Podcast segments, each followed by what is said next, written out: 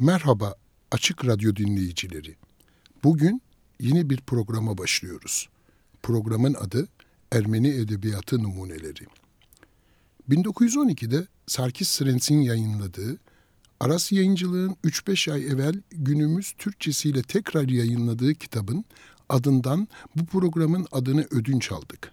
Bu vesileyle 100 yıl sonra Sarkis Srents'e de buradan, Açık Radyo'dan bir selam gönderir, toprağı bol olsun deriz. Açık Radyo'daki sesimiz, uçup gidip dağları taşları açıp Sarkis Srents'i bulacağından eminiz. Benim adım Yetvar Tomasyan, namı değer Tomo. Paylin'le birlikte bu programı hazırlıyoruz. Bu programda adından da anlaşılacağı gibi Ermeni edebiyatından Türkçe'ye çevrilen öykülerden örnekler okuyacağız.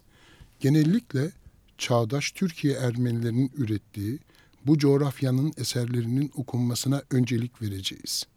Kimi zaman da Ermenistan veya diaspora Ermenilerinin ürettiği eserlerin Türkçe çevirilerine de yer vermeye çalışacağız. İstanbul Ermenilerinin kullandığı bir cümlecik var. Berampoh, ağız tadını, çeşnisini kimi zaman değiştirmek için. Okuyacağımız öykünün yazarını da tanıtmayı amaçlıyoruz. Dilimiz döndükçe yazarın yaşam hikayesini de aktaracağız. Öykünün okunması bittiğinde programın sonunda Türk şiirinde Ermeni imgesi ara bir başlıkla bu başlığı kucaklayan bir şiir okuyup programı sonlandıracağız.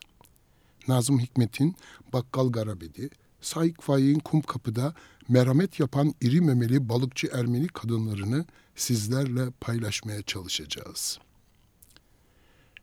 Biz Açık Radyo'ya hoş geldik.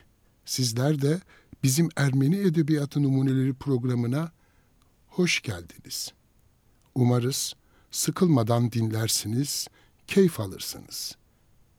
Ne mutlu bize, ne mutlu size, ne mutlu birlikteliğimize. Teşekkürler Açık Radyo'ya, bu imkanı bizlere sağladığı için. Küçük de olsa bu çabamız bir farkındalık yaratmak, aynı coğrafi bölgede doğup büyümüş, yan yana yaşayan farklı kültürlerden insanların birbirlerini edebiyat yoluyla daha iyi tanıyıp birbirlerini anlamalarına yardımcı olmak, insanlığın ortak değerlerine birlikte katkı sunmaktır. Birlikteliğimiz daim olsun, radyonuz hep açık kalsın. Bugün okuyacağımız öykünün yazarının adı Antan Özer. Antan Özer, 1927 yılında İstanbul'da doğdu. Kadıköy Dibar Gırtanan İlkokulu'nun ardından Kadıköy 1. Ortaokulu'na ve Haydarpaşa Lisesi'ne devam etti. Ticari İlimler Akademisi'nden mezun oldu. Çimento ticaretiyle uğraştı, evlendi, 2 çocuk babası oldu. 30 Kasım 1994'te İstanbul'da yaşama gözlerini yumdu. Şişli Ermeni Mezarlığı'na gömüldü. 1940'tan itibaren yazmaya başladı. Çalışmaları dönemin Ermenice edebiyat dergilerinden Yerçaniyin Darye Kırka, Tebi Luys, Hantes Mışaguti, Carakayt ve San'da yayınlandı. İlk şiiri Asvat Hokin Lusavore, Allah rahmet eylesin, 1949'da Luis adlı haftalık dergide yer aldı. İlk tiyatro oyunu Buzdolabı, İstanbul Şehir Tiyatrosu'nda sahnelendi ve Radyofonik Piyas olarak İstanbul Yadrosu'nda 2 kez seslendirildi. Şiirlerini topladığı ilk kitabı Aha Icepes, işte böyle, 1953'te yayınlandı. Korgı Hırsız adlı öyküsüyle 1956 yılında Hantes Mışaguti dergisinin açtığı yarışmada ve Getronagan Okulu'ndan Yetişenler Derneği'nin düzenlediği öykü yarışmasında birincilik ödülünü elde etti. 1984'te 2. şiir kitabı Arantsnutyun, Yalnızlık yayınlandı. Aynı yıl öykülerini de Zadzuk İreganutyunler, Üstü Örtülü Gerçekler adlı bir kitapta topladı. Bu kitabın 2. baskısı 1990'da yayınlandı. yazar, İstanbul'da Ermenice olarak basılan günlük Marmara Gazetesi'nde yayımlanan 1984'ten sonraki 10 öyküsünü 1990'da Yev ve adlı kitapta derledi. Bugün size okumaya çalışacağımız öykü bu adı geçen Yev kitabının Türkçe'ye çevirisidir. Aras yayıncılıktan çıkan Yaşamı Beklerken kitabından okuyacağız. Öykünün adı Neden Gecikti Bu Adam? Eylül'ün son akşamıydı. Havalar daha erken serinlemeye başlamıştı o yıl. Özellikle de akşamları. Malvine Hanım canı sıkkın bir halde koltuktan kalktı, pencereye yaklaştı. Baş parmağı ve işaret parmağının uçlarıyla perdeyi yana itti. Sokak bomboş ve karanlıktı. Bunca yıllık kocası ilk kez alışılmış saatinde eve dönmemişti. Her zamanki saatini 2,5 saat geciktirdiği halde Giragos Tarpinyan henüz görünürde yoktu. Kadın yeniden televizyonun karşısındaki koltuğa yerleşti. Televizyonda polisiye bir film vardı. Evde yalnız başına bir kadın, rahat bir koltuğa kurulmuş kitap okuyordu. Siyah deri montlu bir siyah delikanlı, gecenin karanlığından yararlanarak kadının bulunduğu odaya girmek için 2. kattaki balkonlardan birine tırmanıyordu. Malvine Hanım bir an titrediğini hissetti. Yarı çıplak kollarının tüyleri diken diken olmuştu. Bakışları duvar saatine takıldı, 9:10 geçiyordu ve henüz kocasından haber yoktu. Tövbe tövbe, ne oldu bu adama, neden bu kadar gecikti diye düşündü. Filmdeki siyah bıçağın ucuyla balkon kapısını açmış, odaya süzülmüştü. Kadın kitaba dalmış, rahatça okuyordu. Giragos'un başına bir şey gelmiş olmasın Allah'ım dedi kaygıyla. Bu kaygılı düşünce şu son 2 saat içinde 4-5 kez aklına gelmiş ama o her defasında kötü ihtimallerden kaçınıp başka şeyler düşünmeye zorlamıştı kendini. Acaba bir trafik kazası mı? Gazetelerde her gün çok sayıda insanın ya da bir kazaya kurban gittiğini ya da yaralandığını okuyordu. Giragos dikkatlidir. Yollarda sağa sola iyice baktıktan sonra.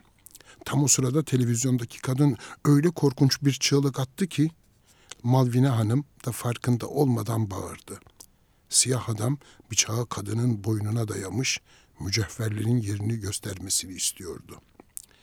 Allah'tan Giragos benim mücevherlerimi banka kasasına koydu diye düşündü ve biraz sakinleşti. Televizyondaki film birden reklamlara kesiliverdi. Malvina Hanım'ın kafasında korkunç bir manevra canlandı. Kocası karanlık bir sokak köşesinde bir cani tarafından bıçaklanmış, kanlar içerisinde kaldırımın üzerine yatıyordu. Ah güzel Allah'ım, ben Giragos olmadan ne yaparım, ne yapabilirim diye ağlamaklı bir sesle konuştu kendi kendine. Koltuktan kalktı, hızlı adımlarla pencereye yaklaştı. Sokak kapkaranlıktı, gelen geçen yoktu. Tövbe, bu adam hiç bu kadar gecikmemişti. Eğer başına bir şey gelmiş olmasına mutlaka telefon ederdi. Kalbi gitgide görünmez bir el tarafından sıkılıyordu sanki. Kararsız adımlarla pencereden uzaklaştı, bir sigara yakıp tekrar koltuğa oturdu. Korkunç manzarayı aklından uzaklaştırmak istiyordu. Gözü bir an sağ bacağına takıldı. Koyu mavi ve yer yer şişmiş kalın bir damar topuğunun bir karış üstünden başlayarak ilerliyor, sonra dizinin arkasından doğru hafifçe yön değiştirip dizinin bir karış altına dek uzanıyordu. Ah, şu varis denen illet yerin dibine batsın. Doktora gitmeye korkuyorum dedi kendi kendine ve sağ ayağını ah ahlarla kaldırıp altına bir tabure itti. Zavallı Giragos 10 kere kalk seni bir doktora götüreyim, ah vah diyerek iyileşilmez demişti. Ah kocacığım, nerede kaldın, ne oldu sana? Malvine Hanım'ın gözleri dolmuştu. Bu koskoca evde hem de bu yaştan sonra kocasız tek başına bir kadın. Yalnızlık duygusundan tüyleri tekrar diken diken oldu. Ruhu korkunu bir korku sardı. Ah Allah'ım, eğer Giragos'un başına bir şey gelecek olsa ben ne yaparım? O konfeksiyon işini nasıl yürütürüm? Nereden alır, kime satar bilmem ki. Kimden alacağı var, kime borcu var bilmem ki. Televizyonda reklamlar devam ediyordu. Birden kocasının önemli iş evrakını ve kendi mücevherlerini sakladığı bankadaki kasayı hatırladı. Bu kasanın hangi bankada olduğunu bile bilmiyordu. Ah ah, bu yaptığı ne aptalca bir ilgisizlikti. Ya anahtarları? O kasanın anahtarları da kocasının üzerindeydi hep. Ve eğer kocası bir kazaya kurban gittiyse tabii anahtarlar da. Tövbe tövbe, affet beni yüce Allah'ım, sen kocamın belalardan koru dedi korkuyla ve üst üste haç çıkarttı. Parmaklarının titrediğini hissetti. Eğer gerçekten öyle bir felaket olmuşsa ne yapardı bilmiyordu. Herhalde önce cenaze işleriyle uğraşan birine telefon etmeliydi. Onlar bu işlerin yolunu yordamını bilirdi elbet. Gazetelere ölüm ilanı vermesi gerekirdi. Dul bayan Malvine Tarpinyan. Ha dur, rahmetlinin bir de resminin de gazetede konması gerekir. Ama hangisi? Dur bakayım. Giragos düğünden sonra bir tane çektirmişti, smokinli. O en yakışıklı fotoğrafıydı. Onu veririm. Dul bayan Luis Tarpinyan. Eltim. Ah, gözüme görünmesin. Cenaze işleri organatörü onun adını ilanda belki daha aşağılara koyabilir. Siyah elbise meselesi. Benim cenazeye uygun siyah giyim kuşamım da yok ki. Ah, olmazsa Sirarpi'den isterim. 2 ay önce o da kocasını yitirmişti. Ha bak, o organizatörle İverin Yerushalim hakkında da konuşmalıyım. Çok güzel sesli bir genç var. Geçenlerde bir cenazede duymuştum. İverin Yerushalim'i o söylesin. Çok yanık bir sesi vardı çocuğun. Televizyondaki film tekrar başladı. Siyah adam bıçağıyla tehdit ederek kadını yatak odasına doğru itiştiriyordu. Kadın yalvarıp yakarıyordu ama yararı yoktu. Bir ara adamı tehdit etmeye denedi. Şimdi neredeyse kocam arkadaşlarıyla birlikte gelir, başım belaya girecek. 1 dakika bile kaybetmeden tüymeye bak. Adam korkunç bir tokatla cevap verdi. Seni yalancı bu. Senin yalnız yaşayan bir kadın olduğunu biliyorum. Tokattan sonra kadının yüzünde, burnunda, çenesine doğru kandan bir çizgi oluşmuştu. Tokat, kan ve yalnızlık korkusu iri bir değirmen taşı gibi gelip Malvine Hanım'ın yüreğine oturmuştu. Neredeyse güçlükle nefes alıyordu. Allah hiç kimseyi hayattan yalnız bırakmasın, ey yüce Allah'ım diye yakarıyordu sessizce. Birden avukat Apkaryan'ı hatırladı. Bir kez Giragos nur içinde yatsın, tövbe tövbe, Apkaryan'ı bir iş için eve davet etmiş, onunla uzun uzun görüşmüştü. Uzun boylu, orta yaşlı, esmer bir adamdı. Doğru dürüst bir adamdı. Ona başvurabilir, rahmetli Giragos'un bir takım işlerini ona sorabilirdi. Sirarpi de dul kaldığından kocasından kalan karmaşık işleri bu avukata vermişti. Ama sakıncalı bir durum vardı. Avukat Apkaryan bekardı. Tövbe tövbe, ey büyük Allah'ım, yazdınsa boz, ben böyle kadın değildim, ben taze dul, o bekar, tövbe tövbe. Siyah adam vahşi hareketlerle kadının karyolaya doğru itiyordu. Çekip çekiştirerek kadının elbisesini yırttı. Kadın çıplak göğüslerini avuçlarıyla örtmeye çalışarak yalvarıyor, adam ise öylece durmuş, adice kahkahalar atıyordu. Malvine Hanım farkına varmadan kollarını göğüslerin üstüne kavuşturdu. Bir titreme hissetti, anlatılmaz bir titreme. Bay Apkaryan, ah ne söyleyecektim, rahmetlinin vergi meseleleri de vardı ya Bay Apkaryan, doğrusunu söylemek gerekirse sizi Allah çıkarttı karşıma. Eğer siz olmasaydınız ben ne yapardım? Ne de olsa yalnız bir kadın. Nereye imzalayayım, şurayı mı? İyi, pekala. Bay Apkaryan, dolma kaleminizi kullanabilir miyim? Çok teşekkür ederim Bay Apkaryan. Ve birden her şey karanlığa gömüldü. Giragos sen misin? diye seslendi dehşetle. Kimse cevap vermedi. Yerinden kalktı, el yordamıyla pencereye yaklaştı. Sokak şimdi tam anlamıyla karanlığa gömülmüştü. Yine mi elektrik kesilmesi? Yerin dibine geçesizciler. Her gece aynı şey be. Allah belanızı versin diye beddualar sıraladı. Ah kocacığım, Giragos'um, kapıyı bir açıp içeri girsen Allah'tan başka bir şey istemem. Gecenin o saatinde ve o kör karanlıkta yalnızlık ve sessizlikten çıldıracaktı neredeyse. Sanki sessiz kara gölgeler yavaş yavaş görünmez kollarını boğazına doğru uzatarak etrafını çeviriyorlardı. Ay aman diye çıldıracağım, bari gidip bir mum yakayım. El yordamıyla mutfağa girdi, mumu buldu, kibrit, bir de mumun altına koymak için tabak alıp tekrar odaya girdi. Karanlık odada mumun titrek ışığı zaman zaman tavanda halka şeklinde gölgeler oluşturuyordu. Bazen de tavandan asılı cam avizeleri yalıyor, loş ışıkla gölgeler birbirine karışarak sanki sakallı, belirsiz yüzler resmediyordu. Allah günah yazmasın sanki, Sürp Krikorlu Savurç'un yüzü, tövbe ya Rabbim, tövbe. Malvine Hanım mum ışığının karşısında birkaç kez haç çıkarttı ve Sürp Krikorlu Savurç'e, Giragos'u her türlü beladan koruması için dilekte bulundu. Bu titrek mum ışığı ve yarı karanlık sessizlikle yalnızlığının tek düzeliği gitgide uykuya dönüşerek kadının gözlerine yerleşiyordu. Yarı uyur, yarı uyanık bir haldeydi. Rüya desen rüya değil. İşte öyle bir şey. Ve işte Bay Apkaryan yine karşısına çıkmıştı. Şaşırtıcı diyordu. Sen dul, ben bekar. Malvine Hanım biraz sinirlenmişti. Koskoca adam, ben dul kalalı, ne kadar oldu daha? Utanmıyor mu? İnsan hiç olmasa rahmetli Giragos'umun anısına.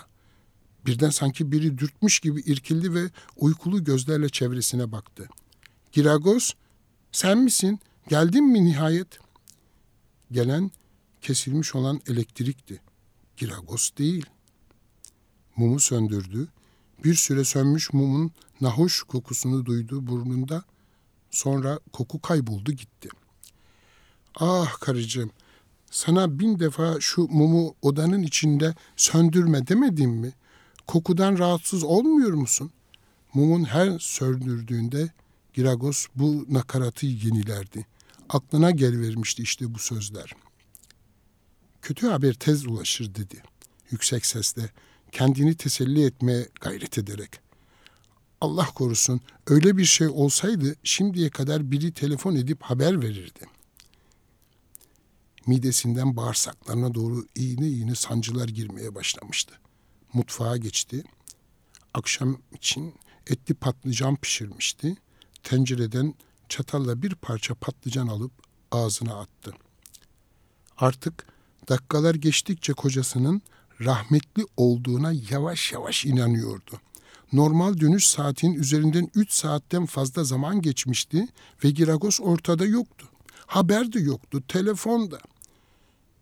İnsan 3 saatte İstanbul'dan Almanya'ya uçar. Bu adam ne oldu ey güzel Allah'ım? Dakikalarca karanlık camın önünde durup yüreğini ezen kederli, karanlık, kapkaranlık düşüncelerle karanlık ve ıssız sokağa seyretti. 40'ında kendi ellerimle helva pişiririm. Şöyle lezzetli, tane tane bir helva. Konu komşuya dağıtırım. Hiç olmasa içten bir nur içinde yatsın derler. Dakikaları kovaladı ve Malvine Hanım'ın birden kapı kilidinin açıldığını duydu. Yoksa öyle mi sandı acaba? Hayal miydi yoksa? Kilidi kurcalayan yabancı bir el miydi?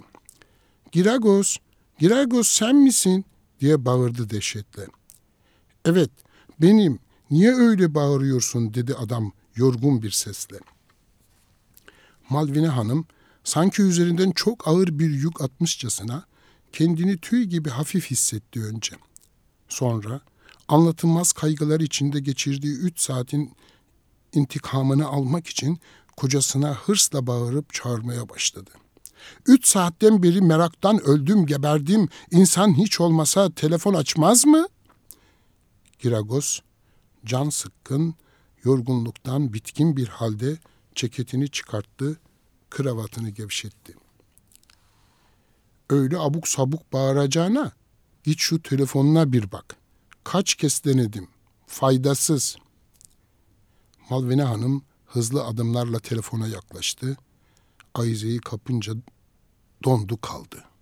Ses yoktu ayizede. Bir köşeye atılmış gereksiz siyah bir ayakkabıdan farksızdı. "Geberin siz, geberin. Haftada 3-4 gün ya telefon yok, ya elektrik yok, ya da su yok." Çok öfkelenmişti. Ayizeyi çarparak yerine koydu. Kendisi yenilgiye uğramış gibi hissetti ve ikinci bir saldırıya geçti. "Neden geciktin bunca saat? Neredeydin ki?" Giragos Tarpinyan karısıyla böyle tartışmaları kısa kesmekte ustaydı. Karısının özellikle son yıllarda sinirli olduğunu, tartışmaya, bağırıp çağırmaya hazır olduğunu biliyordu. Hatta bir keresinde bir doktor arkadaşına sormuştu. "Bir dönemdir geçer, üstünde durma," demişti doktor. Giragos kısa bir cevap vermeyi uygun gördü. "Avukat Apkaryan'ın bürosundaydım." Malvine Hanım dona kaldı. Dili tutuldu. Buz gibi bir sessizlik içinde başı eğik mutfağa geçti. Kibrit alevini etli patlıcan tenceresinin altına uzattı. Tencere mavi alevcikler halkasının üstünde, kendisinin donmuş bakışları ise tencerenin kapağında. Öylece uzun bir sessizlik anı geldi geçti. Malvine Hanım elindeki etli patlıcan tenceresiyle mutfağdan çıktı. Kocasının yüzüne bakmadan söyleyiverdi. "Gebersin o avukat Apkaryan olacak serseri. Anladın mı? Gebersin." Giragos Tarpinyan sessizce ve şaşkınlıkla karısının yüzünü seyrediyordu. Sizlere Antan Özer'in Yaşamı Beklerken kitabından "Neden Gecikti Bu Adam?" öyküsünü okumaya çalıştık. Şimdi ise Türk şiirinde Ermeni imgesi ara başlığını açarak Sait Faik'in "Söz Açılınca" şiirini okumaya çalışacağım. Söz açılınca. Fırtınaları ayağınıza, meltemleri saçınıza yollayacağım. Yakamozlar tırmanacak göğsünüze. Martılara söyleyeceğim gelsinler. Sivri adanın boz tavşanları kulağınıza fısıldayacak. Sandalsız balıkçılar da gelecek. Ay ışığını martının sırtından alıp akşam üstlerini kordela balığından, kara bataklardan karanlığı ben alıp getirsem. Nisan yağmurları yağmış Levent'e. Onlar tanıklık etsinler olmazsa. Nisan yağmurları tane tane. Benden yana konuşacaklar bakın. Cümle balıkçılar, karidesler, pavuryalar, böcekler, ıstakozlar. Akdeniz adalarına haber yolladım. Sardunya adası benden yana çıkacak. Yırtık yelkenler benden yana. Benden yana bu yaş. Dökülmüş sandallar, medar-ı maişet, şemşir hücum, maksut kaptan, ceylanlı bahri, deniz kızı, bereket motorları benden yana. Ama ben yine de tavşanları, sivri adanın boz renkli tavşanlarını kimselere değişmem. Onları göndereceğim kulağınıza. Fısıldamaya merhamet yapan Ermeni kadınları var ya Kumpapı'da. Aslan gibi kadınlar. Memeleri sert, balıkçılar süt emmiş, ak düşmüş saçlarına erkek yürekleri açılmış. Merhamet yapan kadınlar. Onlara da açtım bu sevdadan. Hepsi Marmara, o canım su, Sivrada. O yalnızlık, kimsesizlik, balıkçının hürriyet heykeli. Dülger balığı, o canavar görünüşlü, o uysal balık. O sandallar, o tavşanlar, o motorlar, hepsi gelecekler. Deniz diplerinden yakamozlar, dikenleri batan süngerler, hepsi gelecekler. Benim için konuşmaya, dinlersen onlara da açtım bu sevdadan.